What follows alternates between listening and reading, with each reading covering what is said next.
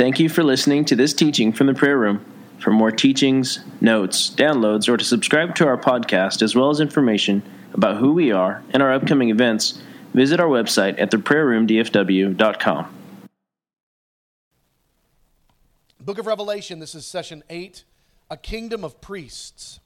Now, remember what we're doing in this series is we're taking a theme a night from the book of Revelation, and we are spending time developing that theme, discussing, you know, how that looks, what that means for us, what it meant in that context a little bit. We're trying to do our best to to gain understanding about the book of Revelation, and it just stands to reason that if we'll spend a couple of years here and we'll go the pace that we're going slow conversation dialogue about it in small group discussion afterwards and with a little bit of q&a it stands to reason that if we'll do this for a couple of years we'll get it that the book of revelation would no longer be mysterious that it would no longer be something that seems uh, like we can't understand it but it would be something we're very familiar with and that's the goal that's the objective the reason we're spending this much time is because those that hang with us throughout all that period I know will walk out of this series with a real grasp on the book of Revelation that I think is important in this hour.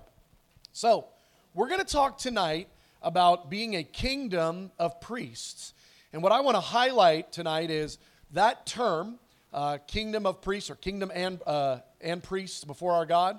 I want to highlight that term out of the book of Revelation, and we're going to talk about what that means uh, to be a kingdom of priests.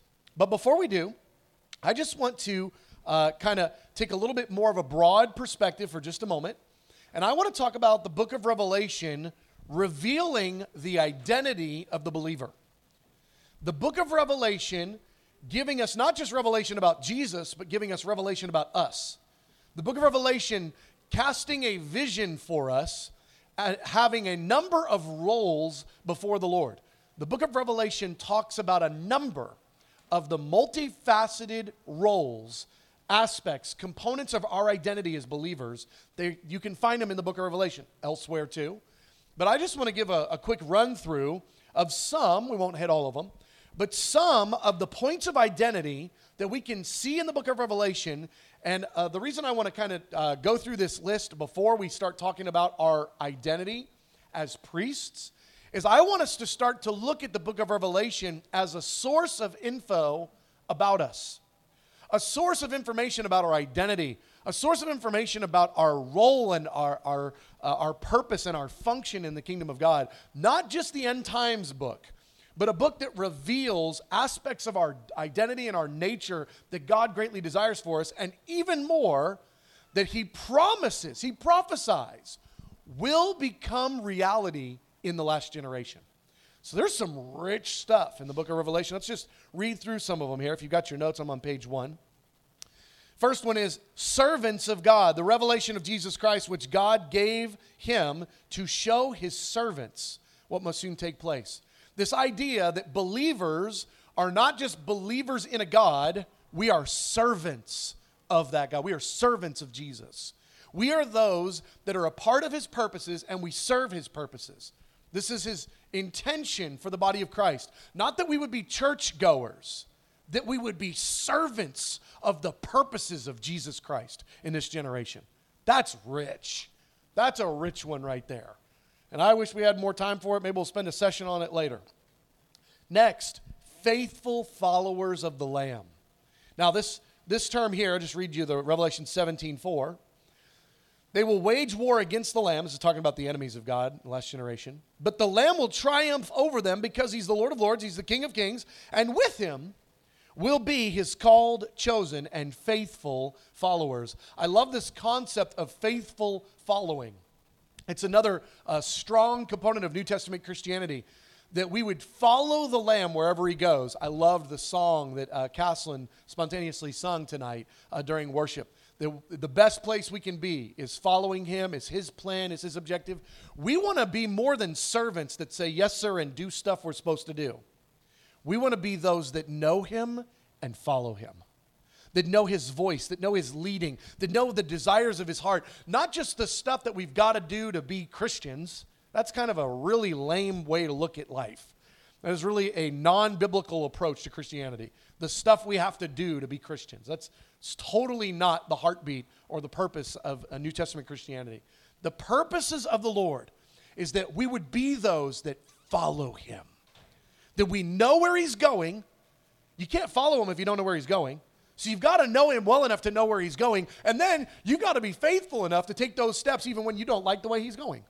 Even take those steps in the direction you look at it, you go, that's a terrible plan. Here we go. Man, I, I would never do that. And here I go. I'm going to do I'm going to do it double. I'm going to run. I'm not even going to walk. I'm going to run down this this hill 100 miles an hour. Seems like a crazy plan, but if that's what you're doing, here I come. We want to be those that follow him faithfully. The word of God says that the last generation will be filled with faithful followers of Jesus. Again, very different paradigm than pew sitting on a Sunday morning. Attending a church service. We we need to divorce attending church service Christianity. That needs to go away. That does no place in the body of Christ. We want to be those that are his servants. We want to be those that are his faithful followers. End time witnesses. This is a, another aspect. This is really intense. So this is, a, this is a significant portion of us obeying him, but it's a real specific um, assignment. Look at this Revelation 12, verse 17. Then the dragon was enraged at the woman, and he went off to make war, to wage war against the rest of her offspring, talking about the church those who keep God's commands and hold fast to their testimony about Jesus.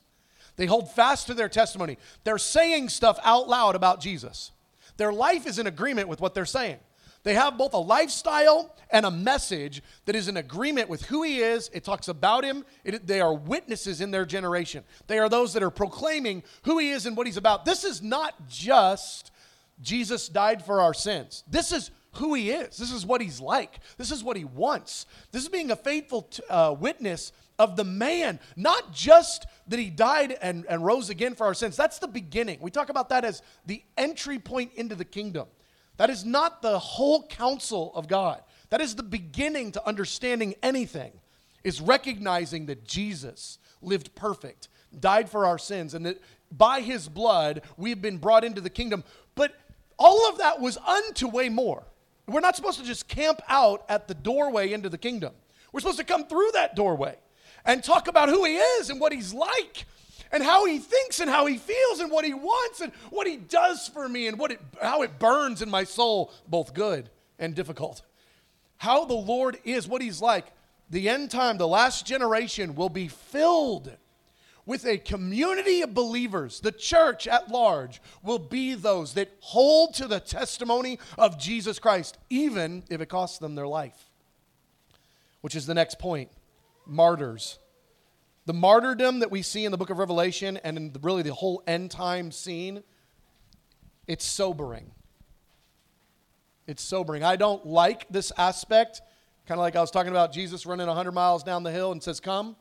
There are times where Jesus does things, says things, has things uh, promised that I'm not particularly excited about, there will be great increase of martyrdom across the earth, way more than there is now. What is now will be dwarfed in comparison to what is coming. There is great martyrdom coming. Now, if we love our lives so much, then we might have a difficult time with that. But if you think about what actually a martyr is, it is the greatest testimony to the worth of the one who was just died for. You can't give any more than yourself. You can't give any more than your life. That's once you've given that, that was all you gave. I mean, you gave everything. There will be so many who will give everything for this man. We will see a generation of the church where the church at large will be in a heart posture of, I could be a martyr. I will not back down. Many of them will be martyred, many of them won't. But all of them in the heart conviction would be okay with it. Now, I just say it right now we are not there as a church right now. But, but we're headed that way.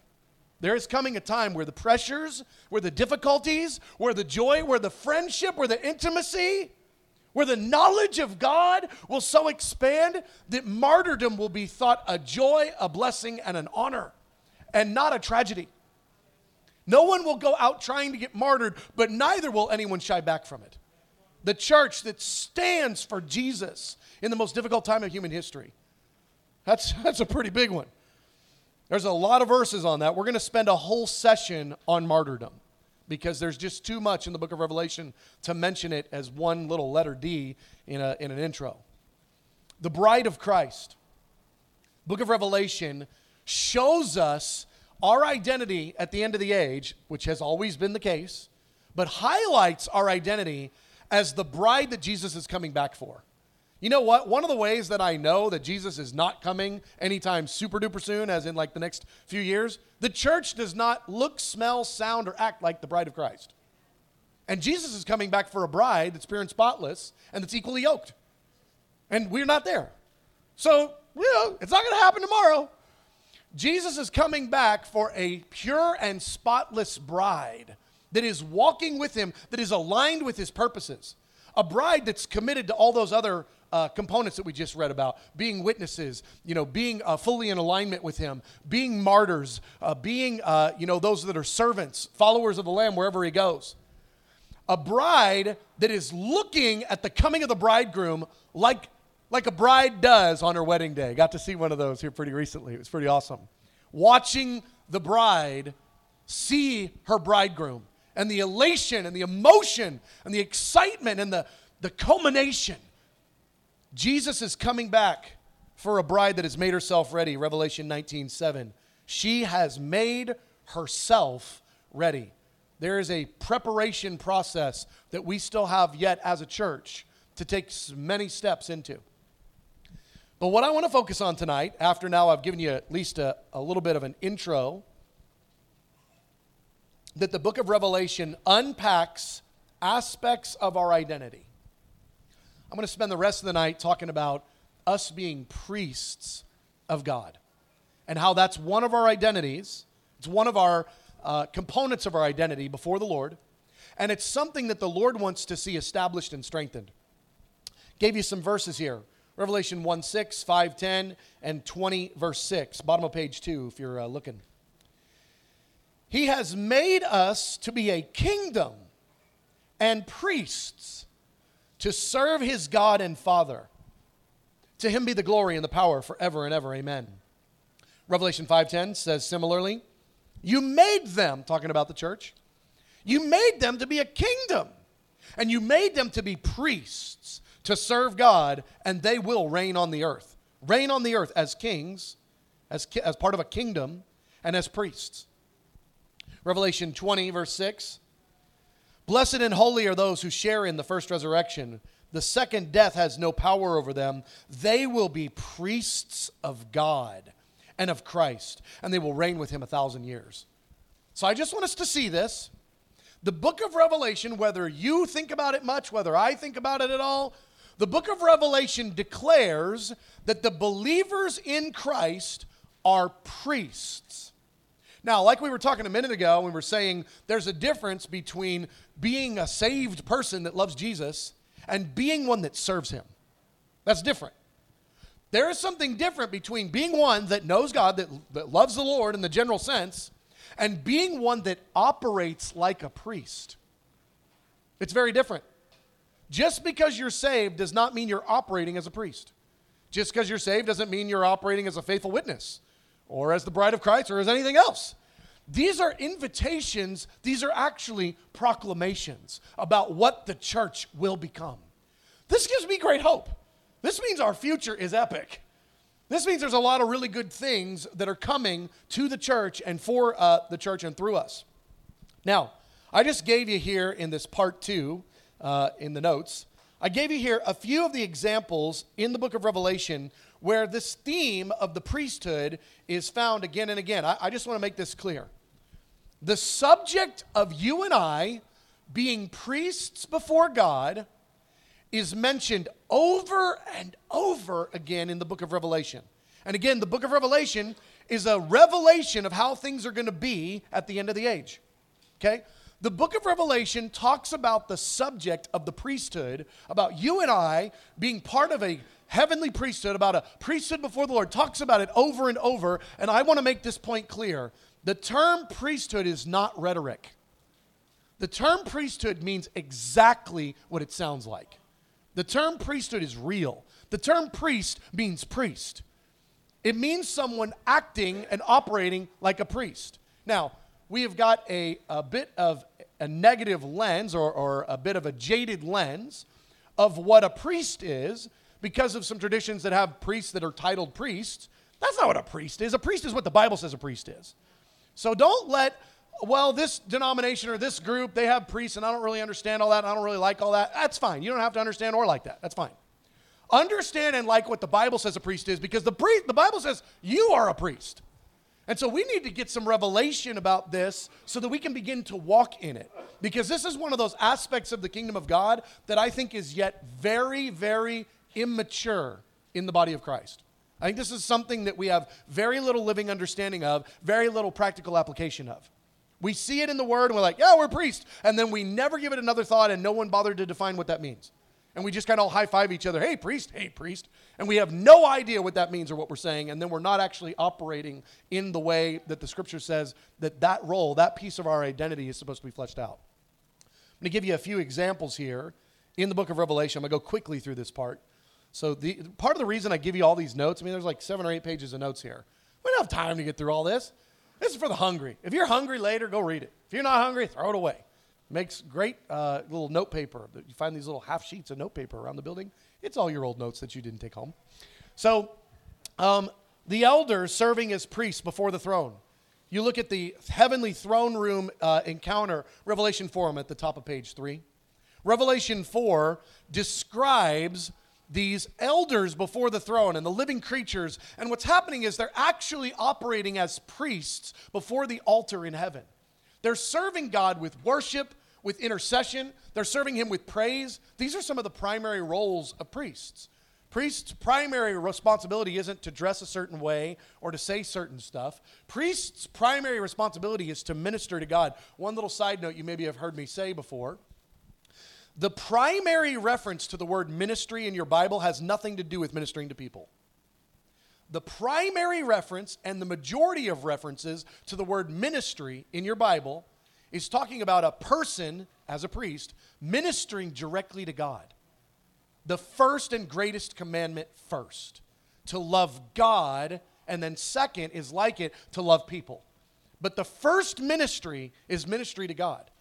The priests in the Old Testament and were supposed to be in the New Testament, the primary responsibility has nothing to do with humans, has everything to do with God, ministering to God, priests of God, to God, for God. Oh, yes, and out of the overflow of that, they minister to people, but they could totally be priests and never talk to a human, ever.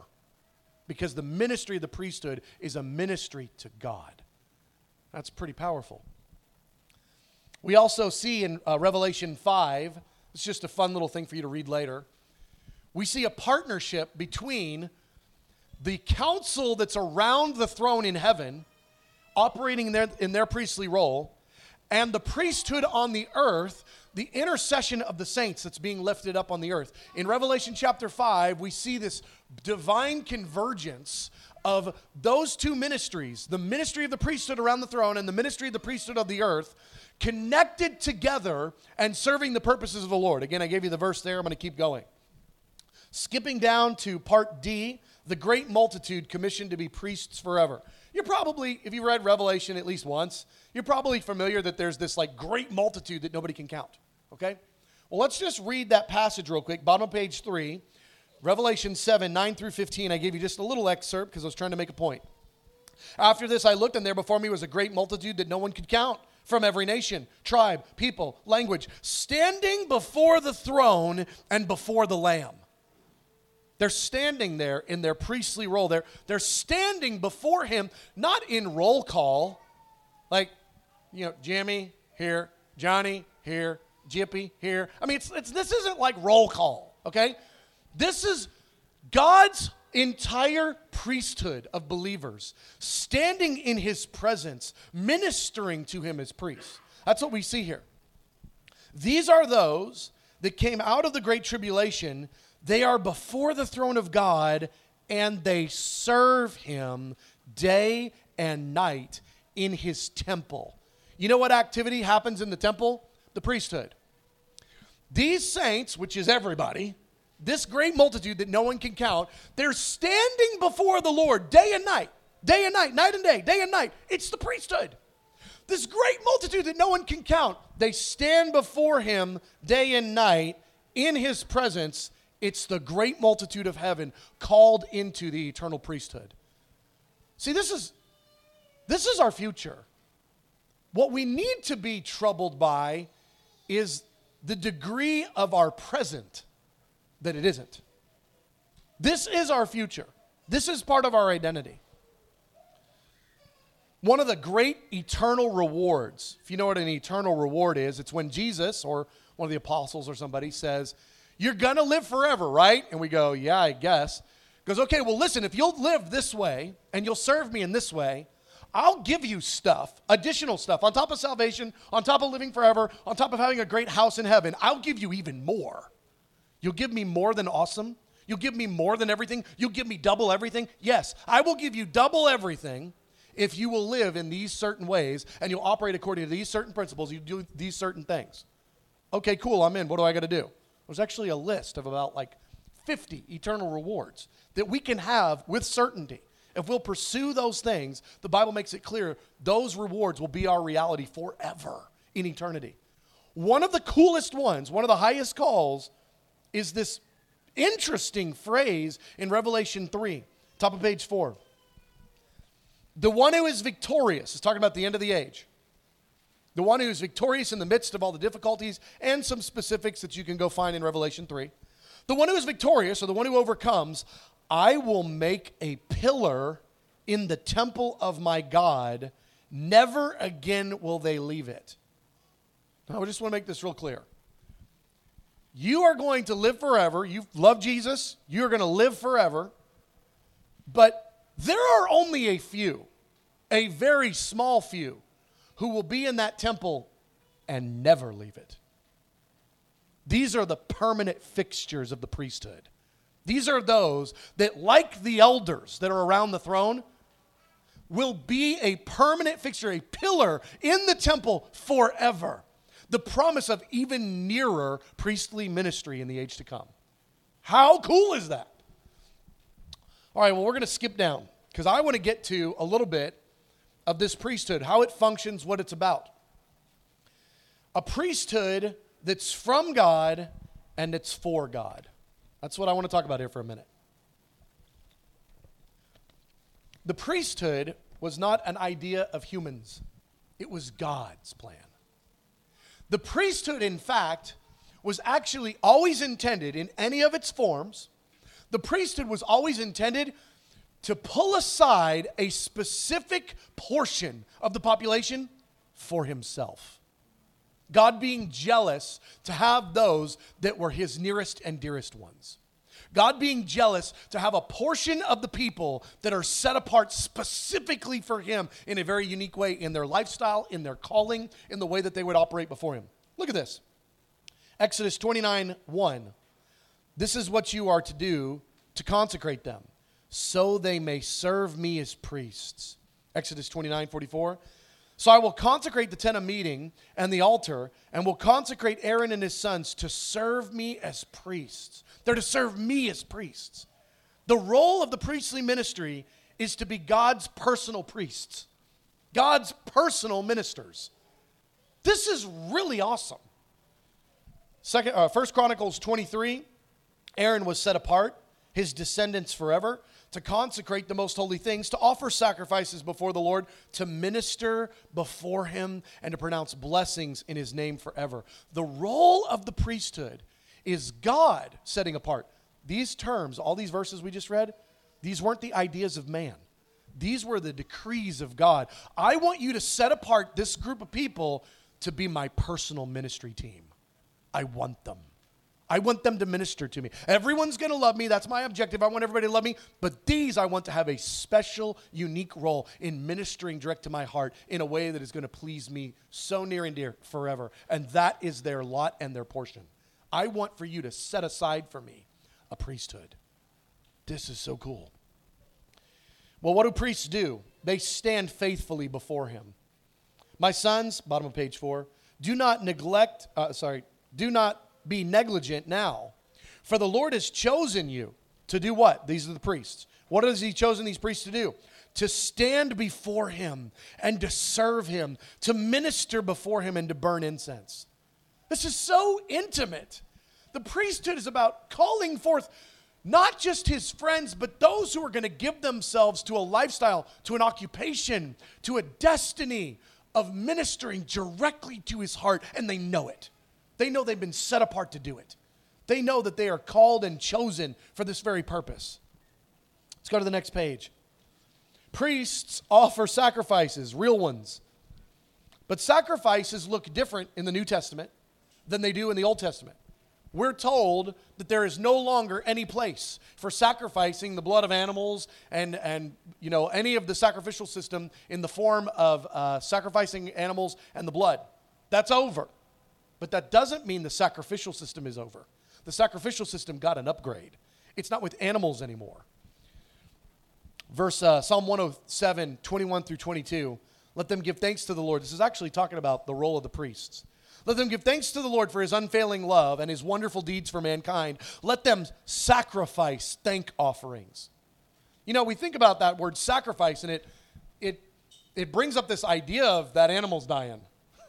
It brings up this idea of costly, bloody, intense, not like and let us sacrifice with shouts of praise. I mean, it's not light and fluffy. Like this is really intense. The priests were told dig deep and offer him a sacrifice of thanksgiving on the day your spouse dies. You offer him that sacrifice. On the worst day of your life, on the darkest night of your soul, offer him that sacrifice of praise. We've made it rhetoric. And offer Lord a sacrifice of praise. And we are not thinking about the words. The sacrifice is costly, it's difficult, but it's a real sacrifice. But in this sacrifice, it's not talking about animals, it's talking about thanksgiving. Give it, give thanksgiving in a way that's costly. Do it in the middle of the night, in the morning, late, I don't know, lunch break instead of lunch. Do it in a way that is costly. That's what the priests were told to do. Priests stand before God in intercession. You guys know this verse out of Ezekiel 22, many of you. I look for someone among them who would build up the wall and stand before me in the gap on behalf of the land so I'd not have to destroy it.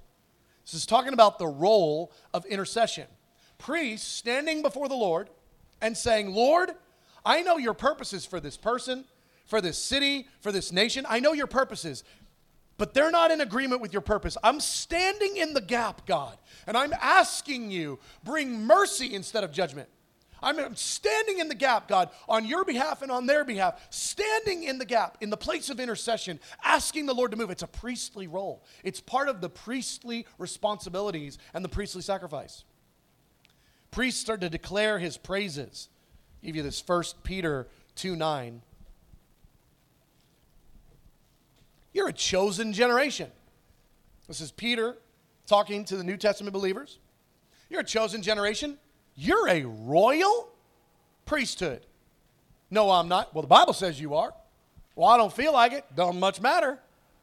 You are a royal priesthood. Congratulations. Well, I didn't know that. I'm not acting like, well, let's get with it because you are a royal priesthood. Like it or lump it, we need to grow in revelation of that which we are. We are a royal priesthood. You know what royal priesthood means? Kingdom of priests. Same idea. A royal priesthood. Those that are serving in a, in a governmental capacity, they're, they're part of the royalty of God, but they're serving together. It's not an individual. You are not royal priests individually. We are a royal priesthood together. We are serving together for the purposes of the Lord, and we're a priesthood, and priests worship and they offer sacrifices. That's what priests do. Priests stand before God and minister to Him directly. It is a role that we have. And I think it's a role that we don't really take super seriously. It's something that the Lord wants us to grow in. Okay, being an eternal kingdom of priests. I don't have time to develop all this, so I'm going to go pretty quick. Again, that's the reason that you've got the notes. Exodus 19:6 is what John was quoting in Revelation 1 when John said, You're going to be a kingdom and priest. You've been called by God to be a kingdom and priest. He's quoting Exodus 19, verse 6. Here's 19:6. You will be for me a kingdom of priests and a holy nation. You are to be a kingdom of priests. You're, you're to grow in the revelation of being my kingdom, but not just my kingdom of people and followers. You're to be my kingdom that's a priesthood, that operates like priests, that are a part of my kingdom. That's what's supposed to be happening. Well, when John said these words, and John's reminding the hearers in Revelation 1, when John said these words, he's reminding the hearers of something that they have a very keen sense of understanding about that's not something we think a ton about right now. And that is kingdoms are led by kings. And in John's day, the kingdom of Rome was very clear in the hearts of all of John's hearers we are part of the kingdom of Rome, and there is a king called Caesar, and he rules. John is telling his believers, you must remember you are a part of a different kingdom, and you have a king, and your king is coming one day. And when your king comes, he will establish the fullness of his kingdom on the earth as it is in heaven. When John's hearers heard this, there was a, there was a jubilee in their heart, an elation. We're a kingdom. That means we've got a king. That means we're not an orphaned people. Our king is coming back. And when he comes back, he's going to fully establish the kingdom and he's going to fully establish the priesthood. We are a kingdom of priests. Well, this is one of the points that I want to invite you to meditate a good bit on in the coming weeks. What does it look like for the church in 2019? Disconjointed, scattered, sometimes a little bit divisive. What does it look like for the church of 2019 to be a kingdom of priests? Because if we're immature in our understanding of that, maturing in our understanding can be the antidote to the problem. We must mature in our understanding of what it means to be a kingdom of priests and what it is that the Lord is looking for. Tell you this if a kingdom is divided against itself, that kingdom cannot stand. We need to learn what it is to be a unified priesthood. A people, I'll just get off here on a little soapbox and then I'll hop off the box as quick as I can. We have been taught far too rooted in a, of a way to be all about our individual life, our individual life in God, our individual calling before God, us as individuals, and we have totally neglected the fact that we are called a body, that we are called servants together, that we are called a priesthood, we are called his church, we're called his bride. All of us together, his bride, his one bride, his one body. We have no revelation of our corporate identity. We operate purely in a very Greek mindset, in a very American thought process, where we are all about us as individuals, and we have no clarity at all of what it means that we are the church. We are the body of Christ. Christ died for us. We've made everything so selfish and self focused. Christ died for me. Well, that's true, but he actually died for we. And it's a different revelation because it means that the other person has value too. It means that the other person has destiny, and their destiny and your destiny are tied together instead of us all having individual destinies that are unrelated to one another. The Lord is calling forth a corporate priesthood that knows how to operate together in unity, in worship, in intercession, and the works of the kingdom. This is the Lord's purpose a unified priesthood. Uh, bottom of page 6, 1 Peter 2 5. You also, now this is New Testament. Right, I just want us to understand this priesthood thing that we see all throughout Revelation. It's not a Revelation thing only. It's certainly not an Old Testament thing only. It is a New Testament reality. 1 Peter 2 5 says, This is what's supposed to be happening. You also, like living stones, are being built into a spiritual house to be a holy priesthood. We are supposed to be living stones built together into a holy priesthood, and somehow we've downgraded that to mean we get saved and we go to church and we tithe sometimes. And that's the kingdom of God. That's the throw up kingdom of God. That is not the kingdom of God. That is not what's supposed to be happening. You are living stones. You are a precious stone to God, each one of you, a precious stone, but you're being built together. And God loves you, but God loves your neighbor. And you're not just to be friends and appreciate one another, you're supposed to be friends on mission, and the mission is the priesthood. You are being built together like a, uh, living stones into a spiritual house, and it says to be a holy priesthood.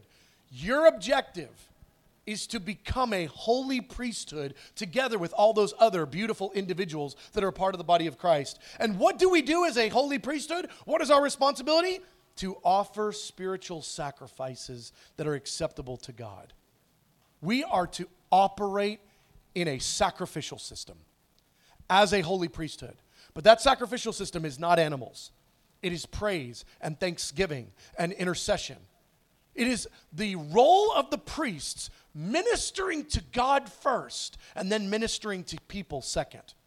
What a beautiful picture. The first commandment and the second is like it. The priesthood was always about us ministering to God first. Let's I'll just say it this way. When Jesus said, "My Father's house will be called a house of prayer," he was thinking about the priesthood. He was thinking about the church at large operating according to 1 Peter 2 5, that we would be built together to be a holy priesthood, that we would offer spiritual sacrifices acceptable to God. And I just want to say this priesthoods, 100% of them in the Bible, which, if we're trying to get the definition of a word, we don't want to turn on the TV. We want to look at the Bible. If we want to get our definition of a priesthood, we don't look at what a denomination did we look at what the Bible says. That's how we get our definition of what a priesthood is. 100% of the priesthoods in the Bible were 24 7. 100% of them. They were night and day worship because they understood God is worthy at 2 a.m., 2 p.m., before lunch, all the time. Good day, bad day, he's worthy. He's worthy of these spiritual sacrifices being lifted up, and there is no time at which he is not worthy, so we will offer him worth 100% of the time because that's the best that we can give him is 100%. Every priesthood in the Bible was a night and day priesthood.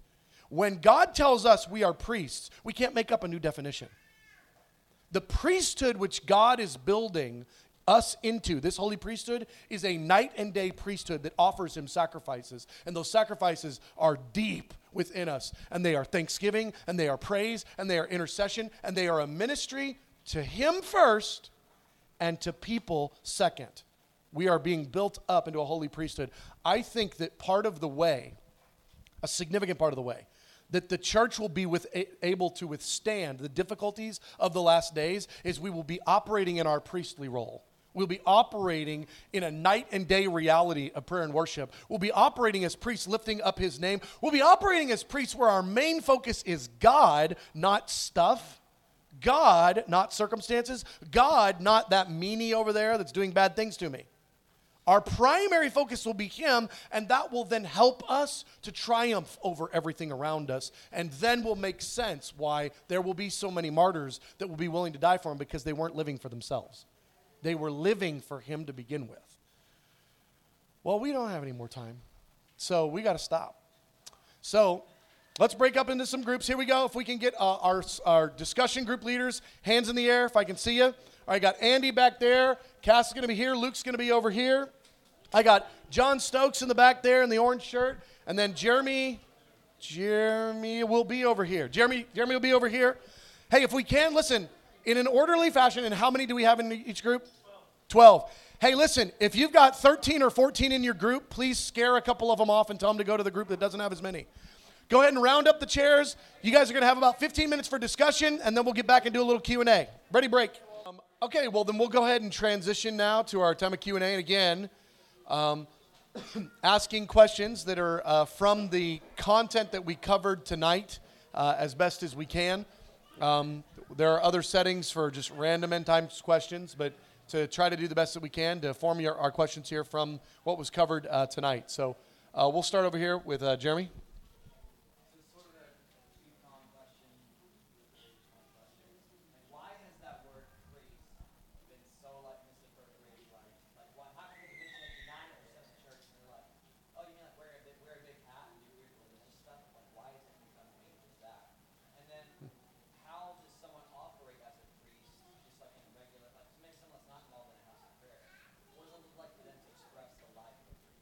Those are great questions. Okay, I'm going to treat them as two completely separate questions. So the first question was What has happened? Why is it that here in our current context, when the term priest is used, we have such non biblical thoughts about what that means? And um, I would say that I think that the expressions of, uh, of what that term means in some big denominations and in some big sections of Christianity, I think they got there honestly. I don't think there was ever any intention of, we're going to try to make everybody think something different than what it means in the Bible. I think kind of like when we use the term, uh, it, this happened somebody even in our staff uh, just a few weeks ago. I said something about, you know, you know the prayer movement, other houses of prayer, you know, our tribe. And I use the term our tribe to describe those that are kind of running a similar direction. And the person brought up the fact that said, well, that the way you just used the term tribe is not the way that the Bible uses the term tribe. So you're confusing things. And I was like, well, okay, I, I get it. I, I get it. I think that the groups that have established that term priest, I don't think we're intentionally trying to rewrite the primary definition of priesthood. I think it's happened because we're so accustomed to the not biblical. I, I don't mean unbiblical. I don't mean bad. I don't mean against the Bible. I just mean it doesn't follow the, the function and description of priest that we see in the Bible. The function and priest that we see in our culture is the primary expression we see of priesthood and we see almost no expression of the biblical expression of priesthood. So we are so inoculated with a version of the word priest and a version of the word priesthood that is not what the Bible is describing, that it brings to mind anytime we hear the biblical word priest, we immediately are thinking about what we've seen the most, what we've experienced the most. And I don't think all of that's bad, it's just not Bible. And so, in all honesty, that could be the, said of about 100 things in Christianity. And so, it's one of the reasons, if I can just give a little uh, advertisement, you need to know the Bible because you will be lied to many, many times. You will be lied to by very popular preachers. And you need to know the Bible so that you can go, that's true, that's true, that's not true. And maybe they weren't doing it on purpose, but that's still not true. The Bible says. So it's why we need to get our language, our, our norms, our culture, our language, our theology from the B I B L E and not from our world around us, not even from our church culture, not even from our church environments, though we may have some great ones. So, great question. Second question you had was uh, what was it? Oh, yeah. Yeah, got it. So, uh, how do you be a priest in 2019? I want to change the question because I think that question still perpetuates a wrong thought process. It's how do we be a priesthood in 2019? It's not about individuals being priests, it's about us corporately being a priesthood. And I heard uh, the conversation was well, what about for those that are part of a church and it's not necessarily a, operating like a house of prayer or something like this? I want to say it clear. I don't think what we're doing is it. I think what we're doing is an expression of it. And there will be many. I'll say it this way. When we were talking earlier and we were looking at the servants of God, I think we could all agree at a philosophical level that if a believer is still struggling through points of immaturity and they are not serving God in any way, that that is immature. And, and we're not mad at them. Like, let's give them grace and help them. But also, let's never say, you don't need to be a servant of God. You're just a saved person. You're not a saved, uh, uh, a servant saved person. 100% of the kingdom of God is supposed to be servants. 100% of the kingdom of God are supposed to be part of the priesthood. So, if we've got a believer that doesn't serve, we want to encourage them, find ways to fix that problem. If we've got members of the body of Christ that are not operating as a priesthood, First, it's a corporate thing, it's got to be together. Let's encourage them, us, you, me, our friend, our neighbor, our mom. Let's encourage people to begin to find expression of how to be a modern day priesthood. And if it gets down to it, it has to be two or three things. It has to be God centered, not man centered. So it's not ministry to people, it's ministry to God. That's a priesthood. Second, it has to be corporate so no person can do it by themselves. It has to be come together to be the priesthood. You are being built like living stones together into a spiritual house, into a holy priesthood. Together. So it's got to be together, and it's got to be God centered, and it's got to have some aspect of prayer and worship in there. Okay? So wherever that isn't happening as part of the body of Christ, it doesn't mean anybody's bad, but it does mean we're deficient. It does mean that we're not operating in a portion of what it is that is our destiny, our calling, and who we are. So we want to look at that and go, that's an area that needs to be strengthened, not, oh, well, that's their thing. Like, oh, righteousness, that's their thing. That's not my thing. Oh, serving God, that's just for some other elite group. That's not for me. We are all a priesthood, we are all servants. So, great questions. All right, let's come over here. Luke.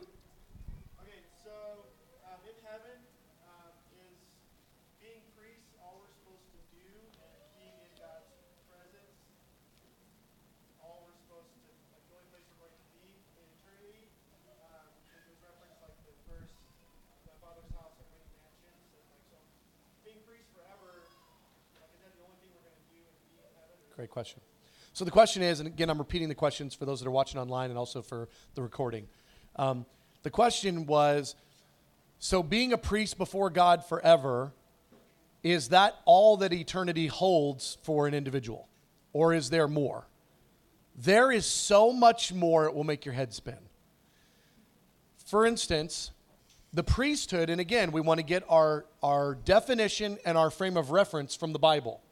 The priests absolutely had lives. They had stuff going on. They had Pizza Tuesday. I mean, I just made that up. They did stuff. They had life. They had places that they lived. They had friends. They had times where they were on duty and times where they were off duty. And the priesthood that we see in heaven, the, the, the example and the expression of the priesthoods on the earth are shadows of that. So there will absolutely be lots that we do, except for those that get the eternal reward of becoming a pillar in the house of God and they never leave the temple day or night. Those are the exceptions, and they will be the rarest of exceptions. That will be some very small percentage, who knows how many, but that will not be half or majority uh, by any means, any stretch of the imagination. And they will be really excited about their lot. They will think they got a really good deal. They will love it so much, they will laugh at all the rest of us suckers that have to leave. Okay? They will be so excited about that eternal reward that will be given to them as a badge of honor for the way that they live for Jesus. So, heaven and eternity, we need to be thinking of eternity in heaven way, way, way, way, way more like last week. What'd you do last week? You talked to people, you walked around. I hopefully you worshiped Jesus. You you used your talents and strength. You went places, you did stuff. You honored God in various contexts and situations. Heaven and eternity is not boring or less life than current life, it's more life than current life. So, right now, human life is a shadow of what it will be. But the stuff that we have human relationships, remembrance, celebration moments, um, uh, you know, festivals, uh, moments where we're engaging this way, moments where we're engaging this way. All of that is part of life forevermore. We have such a bland version of eternity that is also non biblical. And it's probably way more informed from what we've seen on TV or what we've heard. But if you study the subject of heaven and eternity, there is so much about this. I'll just advertise one point. There's a 14 part Bible course out in the lobby on life in the millennium. Life life in the millennium. Stuff will do in the thousand year reign. So if that's a subject that interests you, go find a way to get that or have some have your friend buy it and then you watch listen to it or read it later. Okay. Great question. Yes, John.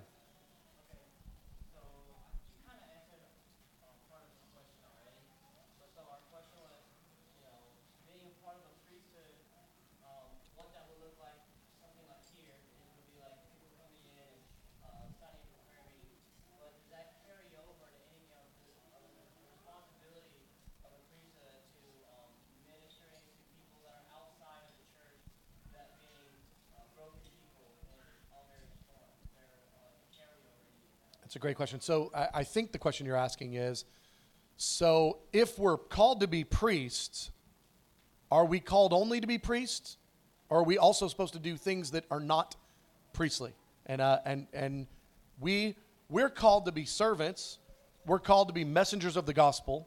We're called to be friends of God. We're called to be the church body. We're called, I'm not saying the priesthood is the only thing we're called to. I'm saying it's a massively neglected thing we're called to that needs to find expression and that I believe in the last generation that we're moving into, I believe God will have his way and we will be a priesthood.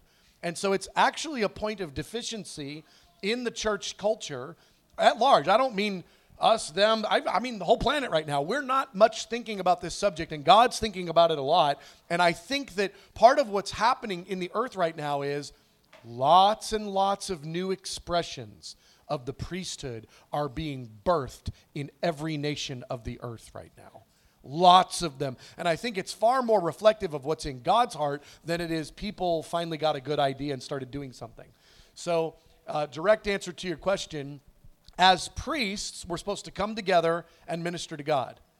As those who are called to the Great Commission, we're supposed to be making disciples, but that doesn't mean getting people saved. Getting people saved is the absolute bare bones beginning. The gospel is, and the Great Commission is that we would teach them to obey every single thing Jesus taught. Every single thing, making them full fledged disciples. I'll just tell you this preaching the gospel to somebody and walking away is only the very beginning point. Discipleship is a thousand times harder and takes way more work and energy and late nights and backslidings and repentance and love and forgiveness and lifting back up. It, the process of discipleship is what Jesus did with his guys. Jesus didn't say, I'm the way, the truth, and the life. Uh, come to me. Okay, you good? You come to me? Okay, bye. Jesus said, Come to me. Okay, now we can actually have the real conversation. Let's get you guys walking with me. Okay, let's work it out. So, uh, so the role of priest is not in conflict with the role of uh, disciple makers it is absolutely part of the broad picture of what the kingdom of God is supposed to be. And again, I just want to advertise it again as what I think is a massively neglected part of the calling in the kingdom of God right now. But I'm not so worried about it because I think that the Lord is on this subject and is going to begin remedying this in increasing ways. And so, right now, if we all just leave here tonight going, what would it look like for the priesthood to be operating in my local church? That's a great walk away, take, take away point tonight. That's a great one. Just to have the question in your heart, because it probably wasn't there last week. What a great question to start pondering and ponder with your friend and ponder, ponder with a small group leader at your church. And those are great points. Cass.